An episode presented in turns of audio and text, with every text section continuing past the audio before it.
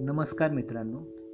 तुमचं स्वागत आहे तुमच्या आपल्या पॉडकास्ट चॅनलवर ज्याचं नाव आहे सचिन शिंदे द अँकर.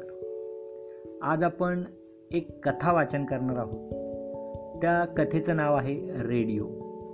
कथेची संकल्पना दिलेली आहे श्री मिलिंद जोगळेकर यांनी आणि कथेचा लेखक मीच म्हणजे सचिन शिंदे. तर सुरुवात करूया रेडिओ.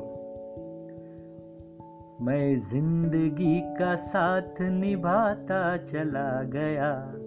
हर फिक्र को धुएं में उडाता चला गया। रेडिओवर हे गाणे सुरू होते आणि तशाच काहीशा आविशात अण्णा स्टाईल मारत चाळीच्या आवारात शिरले. अण्णा म्हणजे सर्व चाळीकरता एक सन्माननीय व्यक्तिमत्व. सर्वांना मदत कर करणारा अण्णा सावळ्या रंगाचा अंगात नेहमी शुभ्र पांढरा सदरा आणि पायजमा. कधी काळी देवानंदचा फॅन असणारा अण्णा केसाचा कोंबडा ठेवायचा. आता अण्णांचा ओम प्रकाश झाला होता. शरीरेष्टी कोकणी माणसासारखी किडकिडीत पण चपळ सत्तरीच्या दश दशकात अण्णा कोकणातून मुंबईत आपले नशीब आजमावायला आला होता. घरातील परिस्थिती जेमतेम. आई वडील शेतात राबणारे. अण्णाही शेतात काम करायचा. पण दरवर्षी गणपतीला येणाऱ्या मुंबईकरांच्या प्रगतीकडे पाहून अण्णानेही मुंबईला जाण्याचे ठरवले. शांताराम विठ्ठल सावंत मुक्काम पोस्ट मालवण आता गिरगावात स्थायिक झाला होता. सोबत होत्या माई टिपिकल मराठी बायको.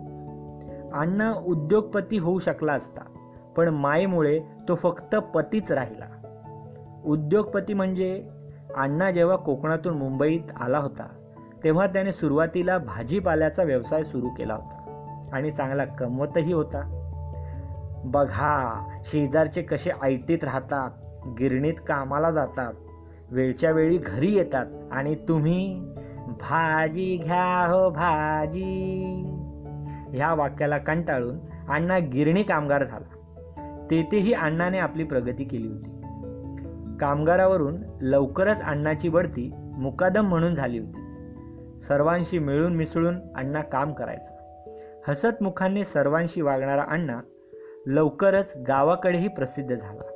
मुंबईला येणारा प्रत्येक मालवणकर सुरुवातीला अण्णांच्या आश्रयाला यायचा कारण अण्णा त्याच्या हाताला काम द्यायचा. अण्णाने लवकरच गिरणगावात स्वतःची खोली घेतली. मुंबईत घर घेणे तेव्हाही आणि आजही दिव्यच. कुणालाही. चाळीतही अण्णा प्रसिद्ध होत होता कारण गिरणीत तो मोठा माणूस म्हणजे मुकादम होता.